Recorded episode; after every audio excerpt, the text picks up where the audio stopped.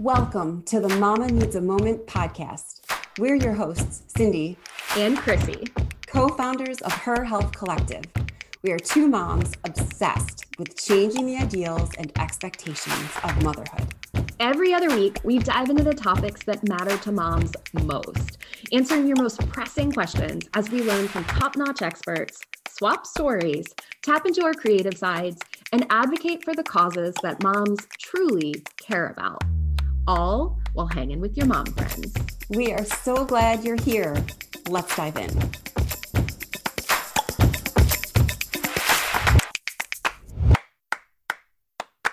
Her Health Collective hosts four roundtables each year in an effort to bring together our experts and dive deep into the topics that matter to moms the most. We have actually found that these roundtables are often our most well liked episodes. Today, we are delighted to dive into a discussion on managing the expectations of motherhood. And we all know there's a lot of those. This topic is something that comes up again and again in conversations we have with our community of moms, whether it's the expectations we feel from external sources or our own internal feelings of pressure to feel or act or be a certain way. Parents feel it from all sides. Mothers, in particular, often mention things like feeling judged by others, and that could be other mothers, their doctors, their own parents, things like that, or even comparing themselves to others. We hear that more and more, especially in this world of social media. And we talk a lot about the feelings of inadequacy that often emerge because of those types of expectations. Today, we are honored to be joined by several of our 2021 Her Expert panelists. We are going to take just a few moments to let each of our experts introduce themselves and briefly share their area of expertise so that our listeners can hear each of our experts' voice and, in theory, have a better idea of who it is that's speaking during this upcoming conversation. So I'm just going to kind of call out someone, say hello, introduce yourself, and we'll start with Carrie. Can you go ahead and introduce yourself? Hi, my name is Carrie, and I'm a registered dietitian. Thank you. Anna? Hi, my name is Anna Lutz. I'm also a registered dietitian. I'm the co owner of Lutz and Alexander Nutrition in Raleigh and Durham and Chapel Hill. Glad to be here. Thank you. We're glad to have you, Anna. Emily? My name is Emily Chaffee, and I own Carolina Birth and Wellness. I'm a fertility and birth doula. Thank you, Emily. And if we could have Nicole hop on. Hi, my name is Nicole Wallace, and I'm a licensed clinical mental health counselor in the North Raleigh area. I'm also a mom of five. Every time she says that, I'm just like, wow. Thank you, Nicole. And Dr. Joni. Hi, everyone. I am Dr. Joni Johnson. I am a pediatrician. I have specialized primarily in ADHD and autism I'm also a health and wellness coach. I call myself an empowerment strategist, and I work with business leaders and really anybody who's touched by ADHD. And I'm also a mom of three. Thank you so much, Dr. Joni. Last but not least, Dr. Durney.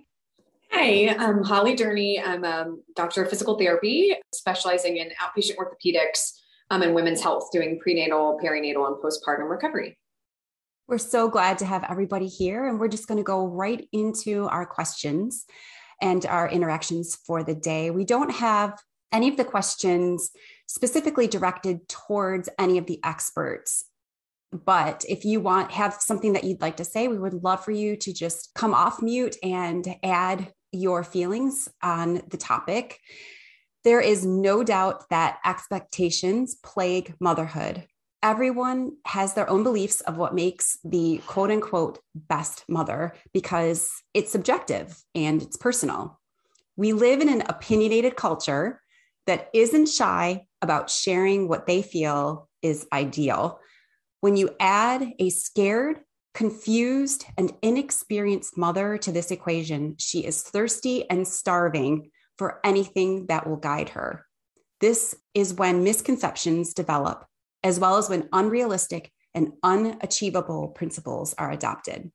Our goal through this discussion is to help moms recognize and manage the expectations, help them to establish in advance what is realistic so disappointment is minimized. As we go ahead and we open up this discussion, let's start by sharing what some of the common expectations of motherhood look like in our present culture. And we would also love for you to add in a little bit of your feedback on what the reality is. I'll jump in. As a dietitian, what I see a lot is mothers or parents feeling like their children are supposed to eat a certain way and they're supposed to look a certain way. That, you know, the misconception that parents are 100% in charge of that, of um, their children's weight, particularly, is the messages I think parents get. And that, you know, their children are supposed to eat a variety of foods all the time. And, you know, the truth is that how we eat is greatly determined by you know our personalities it's greatly determined by who we are you can have you know i have three children and they all are very different eaters and they all had the same mother. And as far as this misconception about parents being in control of what their children look like or what their weight is again it's very much determined by genetics. And so you know this pressure that is put on parents these messages kind of the reality is not conveyed. So that's what popped into my mind. You know as a pediatrician one one thing I've always shared with my new parents is that you know when you've birthed your baby, a, parent's manual doesn't come out with the placenta, and so you know there is no rule book or guidebook. But that being said, this is your child, and nobody is going to know your child better than you do. And you really have to approach those people in your village as consultants, and that includes your pediatrician. So you you address your consultants and ask them for their advice and for information. But that information should only be used for what we called making an informed decision. And that decision is yours as the parent and as the mother, because again, this is part of you. This child is yours. And nobody's going to know how to take care of this child better than you do, even though you may think that because you didn't get that instruction manual, that you don't know what you're doing. The reality is, is that you do, and you can do this just to join in on that part of the conversation, I really want to thank um, Her Collective for having this special today because I think one of the things, the misconceptions that exist with motherhood is that nurturing is, even in 2021, is still primarily the mother's job. Even though we've had a lot of progression in way parenting looks and um, roles, many times mothers still feel the pressure of feeling like they have to do it all, that their job is to nurture and to be the one to be the lead on parenting. And that's not always the case. We, we can't do it all all the time. I definitely agree with that. I think that women have kind of this purpose of having babies, and that's in quotes. And then that mindset leads us to kind of forget everything else. So we forget our self care, we forget our own needs because we're constantly prioritizing the baby. And then if we're not seeking that external help from other people in our village, then that really can have such an impact on the mom's health and well-being. And I would say for me as a physical therapist, I see women not seeking care for themselves in that same way. You know, they have to put their baby first and then they come see me like two or three years later when they finally have time to think about their back pain. And then also just the misconception of that you don't need to go have physical therapy because your muscles are just going to heal because all women are made for childbirth. And the fact is, the body goes through a ton of changes and trauma, and it doesn't just rebound on its own. And so, just having that like empowerment to have them seek care for themselves, even just for a couple sessions, in PT, I think is really important. Um, it's something, again, women are just expected to heal and not talk about it unless something went terribly wrong. But I mean, pregnancy is a big deal and it's just not treated that way. And I think that it should be. So I think that expectation of just, you know, you had a baby. So of course your body's like that. And, you know, it shouldn't be that way. I wanted to jump in too about, you know, there's this expectation that women should be mothers in general. And as a fertility doula, I'm working with, and I know Carrie too, you know, working with women who are struggling to become a mother. So then what does your identity become when you can't do the thing that everyone is telling you that you're supposed to do? And then we see it a ton with our birth clients and our postpartum clients. They don't have the birth that they should have. They use the medications because they gave in you know during the postpartum period something happens that they don't feel in control of and i think you know that's where a doula can be really powerful because we're like all the other people in this area were able to be like, no, you are allowed to have needs. You are allowed as a mother to say, like, this is what I need and find support for it. Thank you so much, everybody. That whole little conversation there is something I wish I could have heard before I had my own child. I think that that is something we need to get into the ears of people that are pregnant or thinking about getting pregnant because there's so much there that you're just not aware of and you just kind of go in blindly and and I think that that is very helpful to hear. And it's true that expectations of motherhood are not new. I think if we look throughout history, we would see that there's always been some sort of expectations that have sat on the shoulders of moms. But I think it's very likely that those expectations have shifted. So, what are some ways that you perhaps see a shift, maybe even just between this generation of moms and one generation past, or even taking it to a more historical perspective? You know, one that immediately pops to mind very much is the, the rapid shift from the 40s and the wartime and then 50s and you know the June Cleavers of motherhood and there's just such a huge shift in expectations there. So if you have anything that kind of stands out in your mind in that regard we would love to kind of just dive into that. And what carryover do you see into present day? For me the one that sticks out the most is breastfeeding because breastfeeding clearly has been around forever yet the rates of breastfeeding have drastically changed throughout time we had kind of the 70s was kind of the lowest point of breastfeeding with less than 25% of babies ever being breastfed. Whereas today that's over 80%. So clearly we've had kind of drastic changes and expectations around whether or not you should be breastfeeding your baby and how you should be feeding your baby to Anne's point. But I would say that kind of that expectation definitely has changed over time. I mean, late 1800s, women were hiring wet nurses because it was looked down on to breastfeed your own baby. And then formula was invented. And then doctors in the 50s were saying, oh, formula is better than breastfeeding. You definitely should be giving formula. And then today, of course, everyone's told exclusively breastfeed. So then what happens if you can't? What if you're one of the ones that unfortunately something's gone wrong, or maybe your baby's being tube fed and that's not even an option? So that definitely can lead to shame and embarrassment which is really unfortunate because everybody's baby is different and everybody's situation is different. Uh, this is Nicole. I just want to jump in about as, as a mom of color, I feel I'd be remiss if I didn't bring this to light that oftentimes we're not, uh, women of color, not assumed to be able to stay home with our children by choice many times throughout generations. And there's just been how things have gone. We've been expected to be working moms, and that has traditionally in many communities been the case. So, even personally, when I found that I made the choice to stay home, oftentimes I would get questioned or stereotyped if I was out and about with my kids during the day. And I think that has been a, a, bit of a shift these days. There are many women of color who are able to stay home or making that choice to stay home financially or for their kids or academic reasons or whatever it is they choose to do. And it's just exciting to see that shift of us breaking some of those norms. So I'm very positive in that space. I think a, an obvious shift is just one of being a stay at home mom. And then now, for many people, they are choosing. I totally understand what Nicole is saying, but a lot of women are choosing to continue their careers and have motherhood. And so I think many women feel that we can do both. But I think that in feeling that we can do both, oftentimes self care is lost in that equation because I think sometimes there's this superwoman persona that we as women take on that we can be the best mom and the best executive in the C suite. And the reality is that we can if that's what you choose to do, but sometimes we lose ourselves in the process. And so I think with that shift to kind of being the superwoman and being able to do it all, we're losing that sense of, you know, just taking care of ourselves in the process.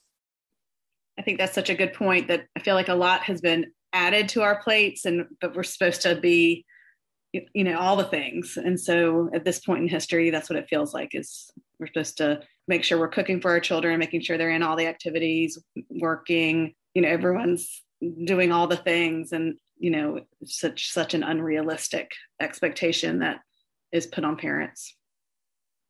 Yeah, I think wasn't this pandemic such a clear indication of some of those expectations as some of us were at home with our children and not only were you trying to keep up your job, but you were also now the teacher's assistant mm-hmm. and the entertainment director. And if you had to come out of soccer or, or, sports, you also had to take care of that when the evening shift was over. And it's a lot. And I, I see in my own practice as mental health therapist, many women, as children return to school, are very anxious and very depressed and have a lot of tension because they were trying to juggle all of those roles. We in our book club just recently finished All Joy and No Fun, I believe is what it was called. And one of the interesting topics that was woven throughout the book was the change in parenting styles. And I think that is something that is very interesting that has also put more on mothers' plates and put more expectations on mothers' plates in particular. You know, moms of previous generations just had a slightly more hands-off approach or that there was TV wasn't seen as such this, uh, you know, horrible thing that we we are battling on a daily basis. Children played outside on their own independently more throughout the day and with the neighborhood kids running down the street.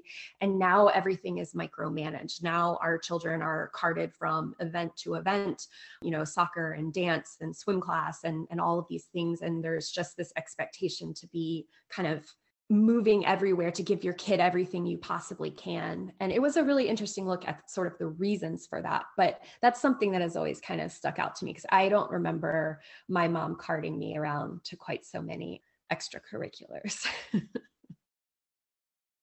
a term that we have really started to use is called the goddess myth. And that was coined from an article in Time magazine by Claire Howorth and I'm going to read an ex- expert excerpt, a piece of this article right now, and call it the goddess myth, spun with a little help from basically everyone doctors, activists, other moms. It tells us that breast is best, that if there is a choice between a vaginal birth and major surgery, you should want to push, that your body is a temple and what you put in it should be holy that sending your baby to the hospital nursery for a few hours after giving birth is a dereliction of duty. Oh, and that you will feel and look radiant. The myth impacts all moms because they partly reflect our ideals, hospital and public health policy are wrapped up with it. But even the best intentions can cause harm. The consequences vary in degree from pervasive feelings of guilt to the rare and unbearable tragedy of a mother so intent on breastfeeding that she accidentally starves her infant to death. How have you seen this goddess myth play out in your particular practice? And do you see it as pervasive of a problem as this article makes it out to be? Absolutely. I see this with our birth clients, you know, they are pretty, you know, a lot come in be like, I will do anything but a cesarean. And it's, you know, because I'm supposed to not have a cesarean, I'm supposed to have a vaginal birth. The cesarean is the bad aspect of birth or whatever. And, you know, our goal of birth doulas is really to help educate people and empower them to figure out what is best for them. You know, maybe it is best to do one aspect of a birth scenario where prevents something else from happening. But I think that this is something that we constantly are facing. And it's really, you know, it's one of our goals as birth doulas is to really work through it, but it's, you know, happening all the time still. I'm going to jump in right behind Emily because, you know, as a pediatrician whose job is to be at complicated births, we don't have to be there. We see the baby after the baby comes out, unless the obstetricians feel as though there, there could be a problem. And, and I, I hate to say this, and I almost don't want to say it, but I'm gonna I'm gonna say that for a pediatrician, a birthing plan was our worst nightmare because whenever you know the the OB came to us and said, "Hey, we got a, a delivery we want you to attend, and here's the birth plan," it almost always meant there's going to be a problem and how am I going to get around this problem? Because we felt like our hands were tied you know, what do we do if something doesn't turn out exactly how the mom expected it to turn out. And if we can't follow this plan, you know, if we need to give vitamin K, we can't give vitamin K. Or if we need to take the baby because the baby is blue, we need to resuscitate. But mom says in her plan, the baby has to come to chest right away. What do we do? And I, think that, you know, I, I love that Emily as a doula is all about education because we can't predict in the care of a child, not just not just at birth, but just through those first 18 plus years, we don't know what each day is going to provide or what challenges are going to be presented. And so to have some flexibility to lead towards resiliency is really the way to go. And I think sometimes through this goddess myth, we make moms feel as though we can somehow control every moment. And the reality is, is that we can't. We've got to trust those in our village oftentimes and you know trust that they know what they're going to do and that they're going to have the best interests of the mom and the baby um, in the future taken to heart and so it, it bothers me the goddess myth because it does set up unrealistic expectations and it doesn't necessarily allow for us to just be flexible and to to deal with whatever pops up it doesn't give this impression that we as a mom are resilient and can handle it so long as we are supported by those in our village who are there to support us and to help us get through. I think what Dr. Joni just said is so profound as somebody who's had four births and none of them went the way I One was even a natural birth and I didn't even ask for that. but uh, just as another comic relief, uh, I my first child was 10 years apart from my third child. And so uh, I had my first baby at Rex. Great experience. And they take the baby to the nursery and all this good stuff in between while you're there for a few days. And the third child, I went to Wake Med and I thought I knew it all. You know, I've been through it all and everything. And uh, 10 years later, it's very different. Uh, they informed me when after the birth that the baby would not be going to the nursery. So this article just really spoke to me, that little segment, because I was in shock when they told me that I would not get a break, that the baby would be housed in the room with me the entire stay. I think they thought, you know, most new moms would have been so excited about that. I was horrified. Upon arriving at home, I told my husband, take the baby to the other room. And he said, What? Why, why do you want the baby in the other room? We just got home. I said, Take the baby to the other room. Because I just needed a moment alone. You know, I'd had nine months of carrying somebody and then three days in the hospital, co sleeping next to somebody who wasn't very happy all, the, all day for three days. And I just wanted a moment alone. And I think oftentimes we don't take those feelings into consideration. And that's something we have to verbalize with our support team around us and really be able to have those feelings and share those feelings. And I, I think as women, I, I work with my moms to really express those feelings that it's okay to have a negative emotion. For me in physical therapy there's a, occasionally a little bit of shame that accompanies any sort of dysfunction because of the goddess myth like oh but my body was meant to deliver a child. Why is my stomach still pooching a little bit? Or why am i you know having incontinence? Or you know so there's a little bit of shame associated with it that they are supposed to or my moms are supposed to rebound and, they, and they're okay that they're at physical therapy but they they're not sure that they really are supposed to be there because all their friends didn't have to go. And so i'd probably say that's where it affects um, my profession a little bit more is that they that you know if you're if you're having some issues in terms of just your body and then that maybe there's something you know that you you weren't meant to birth as well as your friends or or other moms. But the truth is they're probably just not telling you about it but they had the same issues too. That's really what i found. Um, so I've just been encouraging women to talk to each other about it because I think the more that they share, that it'll help bust this myth a little bit, you know, that problems are actually more normal than you think. So there was a great picture that Amy Schumer shared on her Facebook. I think it was Amy Schumer, right? That of like her in that uh, postpartum diaper and like holding the baby and like, you know, just looking like every one of us actually looks after birth and not what these Instagram influencers with, or like Kate Middleton walks out, right, with her hair done and her heels. And like, you know, just showing what is real, like what is the real life motherhood? What is real life giving birth? What is real life getting pregnant? What is, you know, what is this all real life? And this goddess myth is kind of like we're che- trying to go for Kate Middleton status, but no one has a personal, you know, stylist crew following us around. And just talking about it, like Holly said, like just talking about, yes, I saw a pelvic floor therapist. Yes, I had a cesarean. Like, yes, I'm facing IVF. You know, all these things are real life things that people are dealing with. And it's not, you know, we don't have to be goddesses because we're not. I mean, we are, but we don't have to go along with this goddess myth.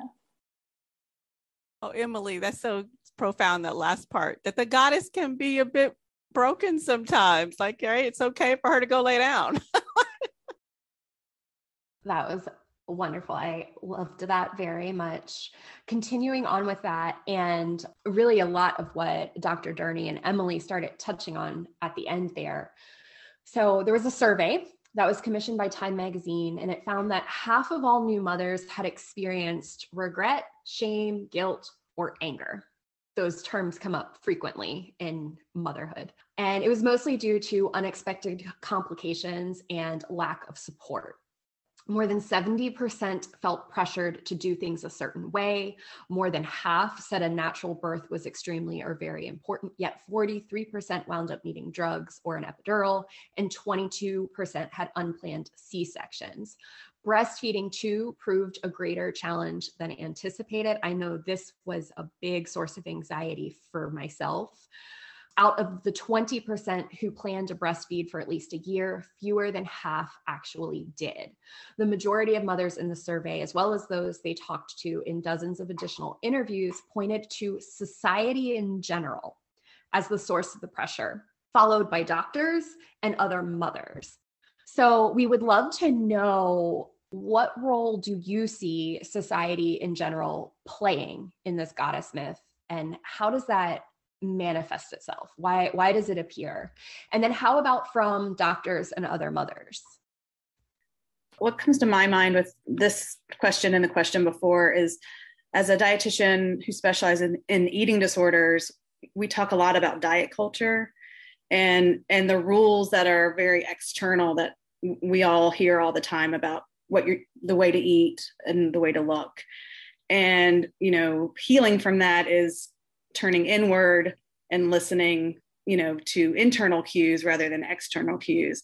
And i feel like what we're talking about the goddess myth is that but for everything right? It's these external very very rigid right or wrong black or white rules that take mothers or all of us away from listening to our intuition listening to what's right for ourselves listening to what's right for our children. And so you know that may not answer this question but that's kind of what comes to my mind is this these just very this you know you have to do it this way you have to do it this way. And it's it, it seems like it's with everything with being a mother that there's a this perception from our society that there's a wrong way or, or a right way when we all know the truth is everyone's different every situation's different. And instead if we can empower mothers to turn inward tune inward to themselves and their children they could you know we could all figure out what's best.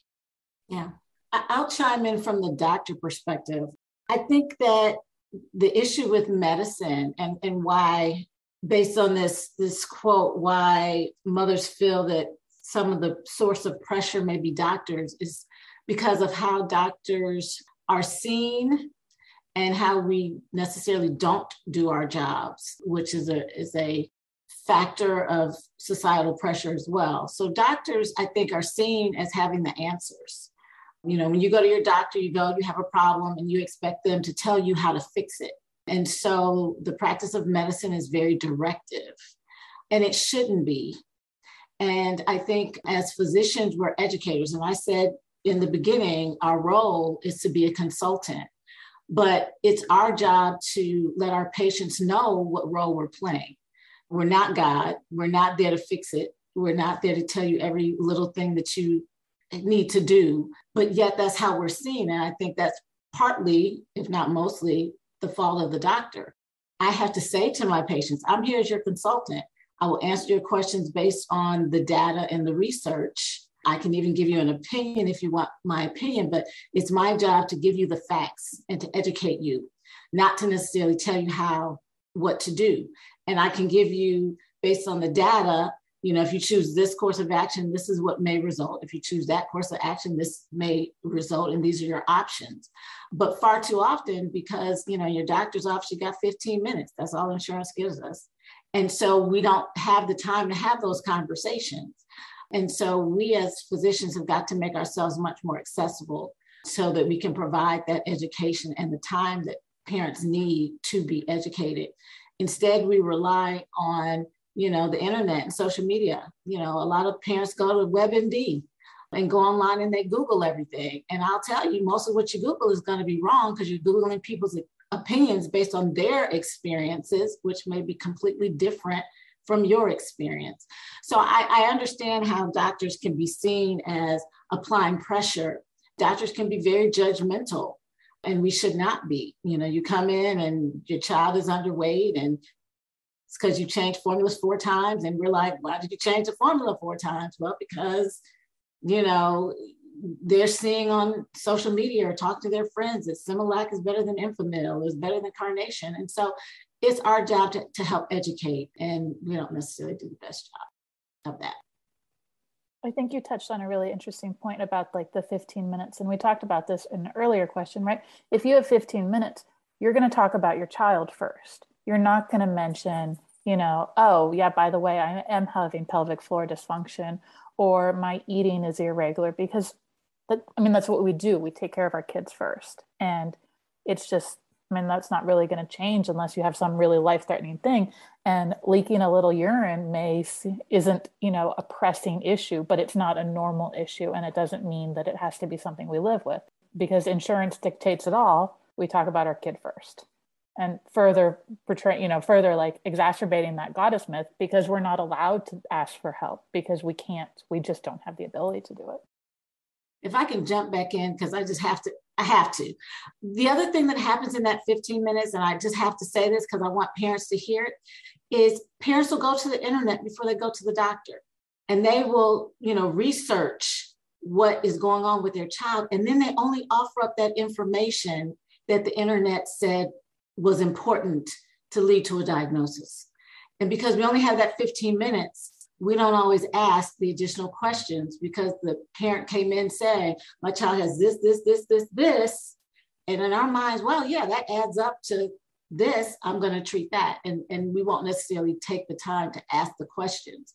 So I, I just, I wanted to put that out because I want to caution parents from kind of pre diagnosing you know, and, and coming in with kind of in the back of their mind what they think is going on and only offering that information. Because, like Emily said, there could be really important information out there, even about the parent that we need to know that will help us to really give the best guidance that we can give. I definitely agree with Dr. Google is not anybody's friend, thinks it knows it all, but it definitely does not. And I definitely love the point about one of the things that I think needs to change in society is insurance and what we're covering and how much time we're kind of giving to education and the worth of education because it's so important. And to touch back on social media, which I know was mentioned earlier, I think it's so easy when you're kind of scrolling in your feed and you see all these pictures, but it's important for people to kind of reflect back and know this is just one picture like, okay, yeah, they got their baby in the pumpkin, but we know that's the one picture they got the baby in the pumpkin before it was bawling and crying. it's it's the glamorized version of what their day looks like. It's not taking into account everything else that they've got going on in their life that isn't picture perfect. So just kind of remembering that because it's natural for us to compare, but kind of having that reflection too. Thank you to the sponsor of this episode and our fall initiative sponsor, and just one of our beloved Her Circle studio partners, Total Row Raleigh. This is a rowing class worth getting excited about. Total row classes are rowing centric, making them low impact, total body, and effective. With small classes and certified coaches, their program offers a local community vibe with professional quality. Every class is scalable to any age or ability, making total row classes available to anyone. You know, we've gone to a couple of their classes now, and I just love it. It's so much fun.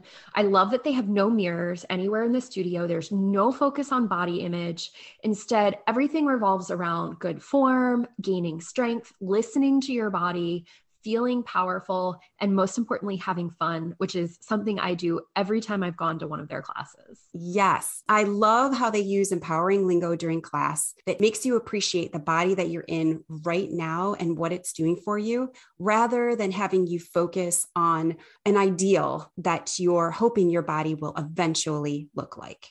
Absolutely. Be sure to check out Total Row Raleigh and discover a better way to row.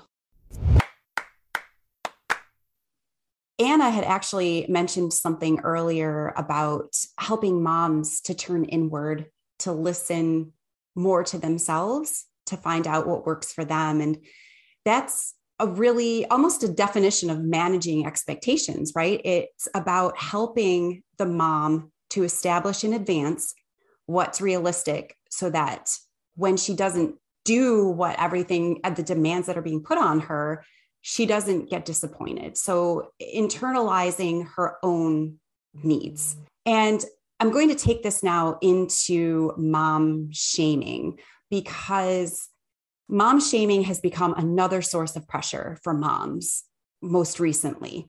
And it's hard with mom shaming to then turn inward, to have a mom decide, oh, well, what's best for me when there's this other person that's shaming me to think that what I'm doing is not right. Where do you think this need to shame other moms comes from? Is it real, or do you think that it's the mom's inability to work through the emotion or to shut off what the other mom is essentially saying to her? Well, I can speak to some of that, I think, because many of the women I treat, they do come because they're feeling uh, anxious or worried thoughts or comparing themselves to what someone said or suggested or a family member said or suggested. And there are many generational differences, as we discussed before, about what we think childcare should look like. Especially when you have your first baby, it seems like a lot of people in your family may have input about what that might look like. And so, in speaking to, is it real? I definitely think mom shaming is real, as as we see in com- commentary on social media. If someone posts a picture of themselves breastfeeding or doing something in the realm of some sort of childcare that uh, others may or may not disagree with, the, there's there's a quick line of comments that will come through about what people feel. And then the other side of that, though, is the judgment that we have ourselves and how we internalize those comments. Some people are able to blow it off and and move on with their day, and then there are others of us who really take it to heart. And then if it if it builds up and it's more than one comment or multiple family members or multiple incidences it can really cause a lot of grief for moms and a lot of self-doubt. And that could lead to some other external factors uh, increased postpartum depression or guilt and shame or communication concerns because you're afraid to talk to other people about what your concerns are because maybe you got this comment on your social media and now you don't want to even share how you're feeling with the people in your real community uh, because of whatever feelings erupted. So uh, i definitely think it's real I definitely think one of the ways that we can combat it, though, is to really have spaces like this where people can talk about the struggles of motherhood, some of the negative emotions that come with motherhood because oftentimes we are uh, tra- uh, you know adapt to think that everything's supposed to be great. And we all know that that's not always the case. That's a really great point nicole that motherhood is hard and people are scared to say that for fear of the mom shaming or the judgment have any of you witnessed or experienced mom shaming in action and if you have, can you share your experience? And then what is something that someone can do if they are being mom shamed? Well, personally, since we were talking about breastfeeding, it was something that I did cho- choose to do with several of my children. And I was in the mall one day and I had a cover up and had all the stuff, but I also had another toddler with me. So the, my toddler was running around and I was breastfeeding the baby at a nearby bench and someone approached me an, another woman, older woman, to tell me that there was a restroom located behind me that I was should be free to use to perform that act, which you know I felt definitely was mom shaming because one, why should I have to relocate myself to the restroom? I wasn't exposing myself. I wasn't doing anything that would naturally draw attention. I wasn't trying to draw attention to myself. So, and I think, you know, I when I looked at her, I don't think it was coming from a place of malintent. I think she was really trying to be helpful. But I think in many ways, if I hadn't been the person I was, I could have taken it very differently. And then also just the idea that maybe she wasn't as informed about what the nature of breastfeeding was and that feeding your baby didn't have to be in a restroom, I shouldn't have to be in a restroom location. So it's interesting uh, when you get these forums which are public. Yeah, I mean, Nicole, I had a similar experience when my child was older. I was going through a divorce at the time, and I think my daughter was three, and we were at the mall. And as part of her dealing with the divorce, she was experiencing regression. She was stuttering in school and she was hitting and having tantrums. And so we were in therapy for it actually. And we were at the mall and she was acting up and she threw herself on the floor and had a tantrum. And so I went and sat on a bench to give her space to have her tantrum. And obviously we're in a mall so about three or four people came up to her and where's your mom? Your mom you know and, and they looked at me and well how are you going to let her just fall all out? And you know and i'm trying to just you know just kind of leave her alone please. But you know the issue is is that when we're attempting to parent our way it is hard, you know, and, and that was a tough experience for me because, you know, I, I didn't want to let my child have a, a fit in the middle of the, you know, the mall. But that's what my therapist had told me to do. When she has a fit, let her have her fit and, you know, give her her space. And so I'm sitting there on the bench trying not to break down myself. And then the other mothers are telling me that I'm a bad mom for letting my kid have a, you know, fall all out in the, the middle of the, the mall. I mean, I think how do we combat that is to be, to try to be secure in what we're doing. And for me, I had a therapist. I mean, I had to talk about it. I had to, to be reassured that what I was doing was the right thing for my child in the moment. It may not have been the right thing for the other mother's child, but for my child in the moment, it was what I needed to do. And so I needed to talk about it. I need to be reassured and reaffirmed that that I had made the right choice. And if I had made the right choice, talking about it would have helped me to see that maybe I should have made a different choice. But I think just sharing how you felt out of that experience is what we need to do when we feel mom shamed. Those are wonderful examples. And I'm curious if we are the ones that inadvertently find ourselves being the one doing the shaming. I tend to be a curious person, so I ask a lot of questions. And when I gave birth to our kids, our firstborn was a planned home birth. And of course, people don't really hear about home births very much. So people were asking me a lot of questions. And oftentimes, the questions can come across as almost shaming to someone if someone does find that they are inadvertently shaming someone, what do they do in, in that situation or how do they correct themselves? I think if you're curious, you know, that's that's a great thing because as we were talking about earlier, dialogue can really help a lot of moms open up who are or maybe learn about a new experience like home birth that maybe they hadn't thought through. I think it's when we start to phrase things in a way which are very finite, like you should be or shouldn't you be. So I think we have to be really thoughtful about when we're speaking to someone about their child or child care or their birth plans or their even their birth experience about how how we come across your tone it's all the good communication stuff you know your tone your wording and your timing. Because if somebody's in the middle of a, if I'm sitting in the mall trying to breastfeed, you come tell me about where where to go find the bathroom. that might not be the best time. So yeah, thinking about all those good communication strategies. I have to be careful when I am evaluating a postpartum three to six year mother you know, when I'm saying, you know, these things were never corrected right after you delivered, to not let that be like, so you should have come here you know so i have to dial myself back sometimes because they do automatically take it as oh i wish i had known. And you know i said well just it's not your fault. It's not your doctor's fault. But you know the best thing you can do is tell your friends and next time you go to the doctor be like hey you know what? I went to pt and i think it would really help me if i had another baby but to try really hard not to let it because they do women tend to be like oh you're right i did it wrong. And it's like no you didn't know you know, and we can still fix it now. It's fine. I wish you hadn't had to deal with this for three years, but that's just me being your comrade in arms, not, you know, not because you did anything wrong. So um, I've, I've caught myself doing that sometimes. And of course, inadvertently, but I have to be careful about how I ask that question of, you know, why didn't you seek care before to make sure I don't frame it that way, that there's a better way to say that in physical therapy. I think the other thing is for us to just recognize that we all have our own opinions about things and that that's okay. We have our own way of doing things and that's okay. And I, I liked how, Holly said that sometimes we have to catch ourselves. But first off, we have to recognize that we have strong opinions. And that's okay to have strong opinions, but there's a line between having a strong opinion and passing judgment on somebody else.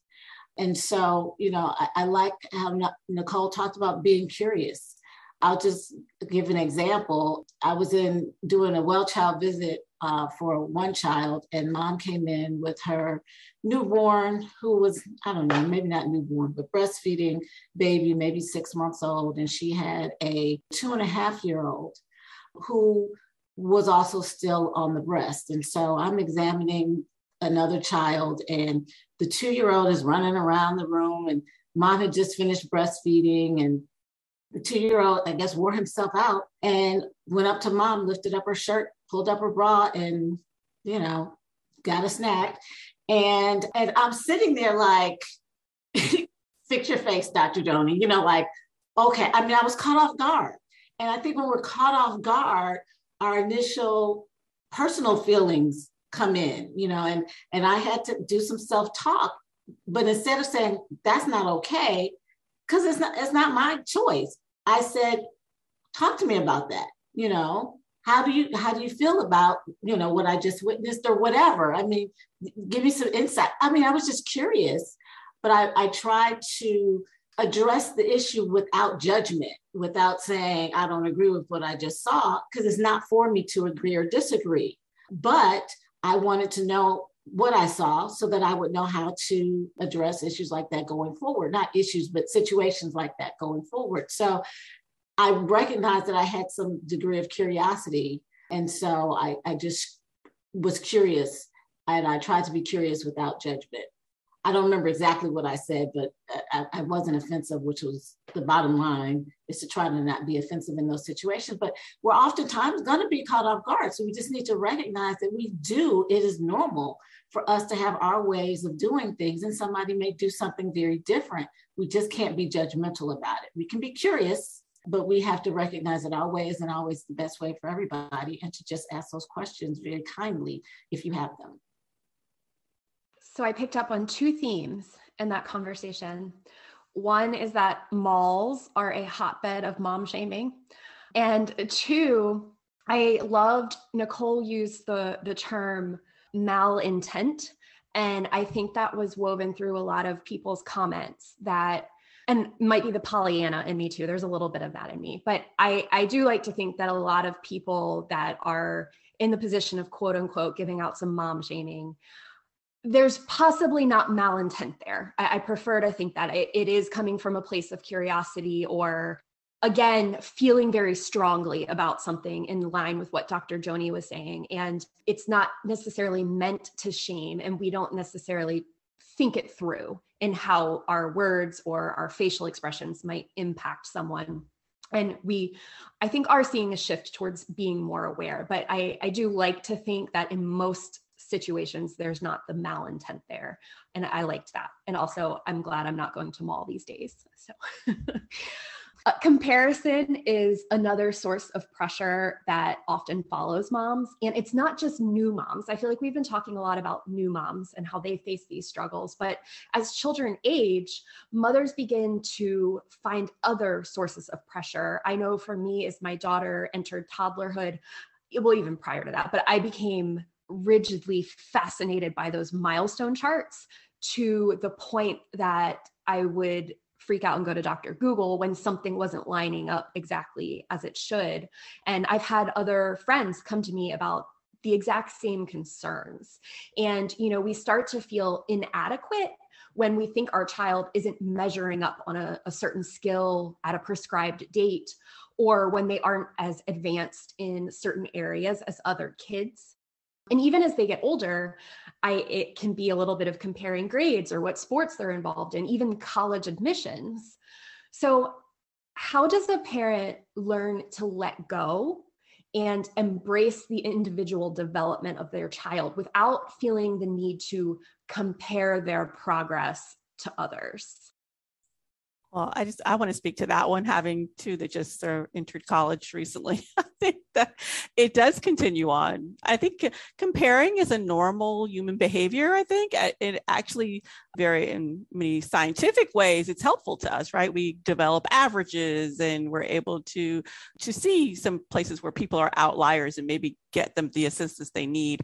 I think when it becomes an issue is is is it freezing you in your space where you can't make decisions correctly or are you using those comparisons in order to drive your parenting or your feelings for the day become a real concern and so uh, I wouldn't want to get rid of all the charts and things that we utilize. However, I think you have to ask yourself some questions like, you know, is this going to matter in two days? Is it going to matter in two months? Is it going to matter in two years? some of the, the decisions I'm making, even when my kids were uh, right right now. I just had one graduated in June, and lots of people ask, "What school is she going to? What's she going to major in?" And um, it got to a point where even though she was going to college, but it, I almost felt like I didn't even want to answer those questions because sometimes it felt like a judgment about which place we were picking or what she was deciding to go to. And and I didn't want that pressure on her as well. So I think asking yourself those questions checking out of conversations that aren't productive and doing some evidence-based thinking about when you do make a decision what is it based on? And I think to add to that just remembering that you can hit the unfollow button on social media if there's an account that you just really find yourself comparing yourself or your children to more or it's just really bringing you down or bringing you unhappiness and it's it's not worth it. So remember that you can unfollow and unsubscribe. I'm going to go with the unfollow thing too and that is you can you know what is it like mute family members? And so that their posts don't always show up or they're not always able to comment on your post I know that that is a big source of tension for my family. My mother in law has some opinions and she likes to share those opinions, and they are usually factually wrong, which is my trouble, but she she likes to go against me and I just she and I do not interact on social media and that is fine and that's how it's going to work. So family members are allowed to be muted or unfollowed as well. Emily, this is awesome. I love it. You took us right into our ending question, and that is we would love for any of our experts to share any experiences that they've had throughout their parenting journey or any experiences from their clients of being affected by the expectations of motherhood the reason that we ask this is because sharing stories is often extremely beneficial for our listeners to hear. So they don't feel alone in their journey. And they're able to recognize that even though you are all an expert, you're also a person who struggles. So if you have anything to share, Emily, that was awesome. I loved it. How many of us struggle with our in laws? Anyone else have something to share? Well, parenting is an adventure every day, even when they get older. it's, an adventure. I have three girls, and so uh, oftentimes hair is a really interesting thing in the morning. So, you know, if somebody's got to be braided, twisted, whatever, everybody's got an opinion about what their hair should look like. But I just thought it was such a, a once I got it in my head that everybody didn't need to look the, leave the house. You know, certain times one of us could leave the house looking crazy. It'll be okay. It'll be like so letting so I just had to learn how to let some stuff go. Sometimes you just gotta let some stuff go. You don't want to wear that outfit today. Okay, it's okay. We would find something else, you know, and just really relaxing some of those shoulds or this has to be this way or we must. Sometimes we we can skip something. Sometimes we can just let some stuff go and live to do it again tomorrow. I definitely agree with that. I think no one's perfect. Perfectionism doesn't exist. I feel like we all strive towards something that's just not achievable. So just kind of keeping that in mind that, you know, we're all doing the best that we can and just following your own intuition. Typically, you you know your kids best. So just kind of remembering that. Yeah, I guess I'll share that as a parent, particularly when we buy into those comparisons, we just have to really remember the impact that it has on our kids. And we have to really be cognizant of our, our kids' capabilities as well as what is important to them. You know, I mentioned that I deal with individuals with ADHD and autism. One of the challenges that my parents often had, particularly in their autistic kids, folks with autism can be extremely bright. They can be twice exceptional, as we call it, but they also will do what they value. And so sometimes it was it was really hard for some of my parents to recognize that their autistic child who maybe was getting straight A's hated math and didn't see the value in math and was not going to put in the effort. And so one of my mantras was always D equals diploma. And if your kids just don't value it, like Nicole said, is it really going to have an impact? I mean, if they have straight A's and everything else, are they they're still going to get into college if that's where they want to go, or whatever the case may be. So, D equals diploma. In some cases, then we just have to accept that. And I know that's hard to do sometimes as a parent when we feel like our kids can really do more. What they value is also important, and recognizing that. I also wanted to share one more thing that I personally have been experiencing that I think that needs to be led on for a lot of people to know. So, um, not in addition to being a fertility doula, I'm also going through infertility treatments. So, I have my egg retrieval next month, and I'm a birth doula who helps people who are pregnant all the time give birth, and I can't get pregnant myself. So, one in eight couples can't get pregnant, have trouble conceiving. So, it's not you know there are people out there who even though you know we're having these conversations about how hard motherhood is it doesn't negate the fact that becoming a mother is also hard. Or doesn't say like oh well if i once i have a child i will never say that motherhood is hard or i'll say that pregnancy is the best thing ever because i wanted this so badly. And you're allowed to want something and then also be like okay this is really hard though. It's really hard to throw up every day for nine months or raise a toddler or manage a toddler and owning a business you know whatever is happening you know they're not mutually exclusive. So i think that's a really important aspect to remember as well.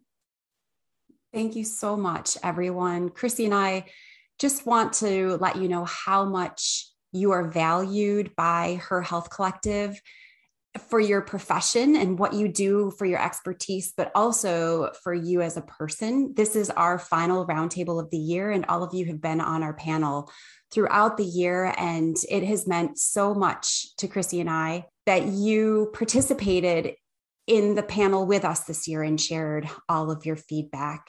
So, thank you for your time, all of your effort.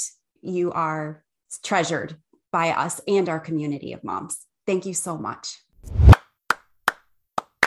Another wonderful discussion from the expert panel. This is a topic I wish I had known more about prior to having children. It would have been so beneficial to know in advance what's realistic rather than pushing myself to accomplish arbitrary ideals. The positive is that adjusting expectations is an ongoing process. All is not lost because we may have been misguided until the present moment we can make shifts and continuously check in with ourselves to make sure that our expectations are aligned with our personal needs and values. Here are three takeaways from this discussion. Number one, we began our conversation by sharing some common expectations of motherhood and the realities that are associated with them.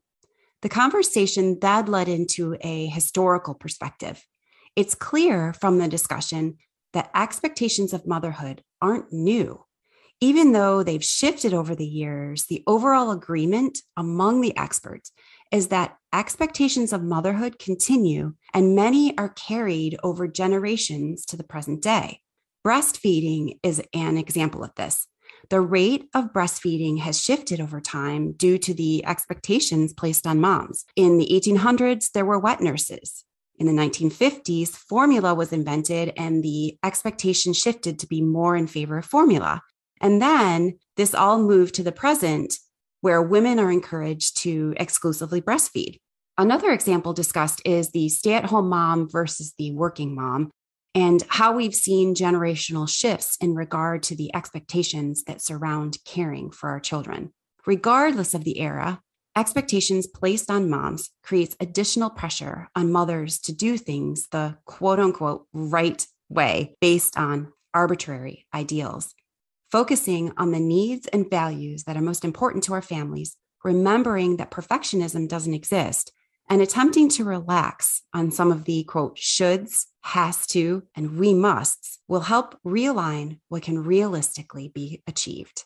Number two, the goddess myth provides the misconception to moms that we can control everything that happens when we can't. It's external, rigid, black or white rules that take all of us away from our intuition and the ability to listen to what's right for ourselves and what's right for our children. There's a perception within our society that there's a right or wrong way when everyone's different and every situation is different. If we can instead empower mothers to turn inward to themselves to figure out what's best for their current situation, this turning inward will guide us toward what fits best with each individual person's highest values. Number three, comparison and mom shaming are actions that run in tandem with motherhood expectations. Having safe and judgment free spaces where people can talk about the struggles of motherhood and release some of the negative emotions that come with it is really important. Everything isn't going to be great all the time because motherhood is hard. Attempting to remain in a curious mindset, watching our tone, wording, and timing of what's said when having discussions with other moms will help alleviate some of the inadvertent shaming that takes place. When we start to phrase things in a way which are finite, such as, quote, you should or shouldn't you be, those can be shaming and critical. Also, being objective on whether the statement is given with malintent. Most often, statements are not meant to be malicious. It can often be traced back to a less than ideal communication strategy. Perhaps the individual didn't completely think through how their words or facial expressions will affect another person. High five, friend! We had so much fun with you. Be sure to hit that subscribe button so you never miss an episode. And don't forget to leave a review. We love hearing what you have to say. Until next time, stay true to you.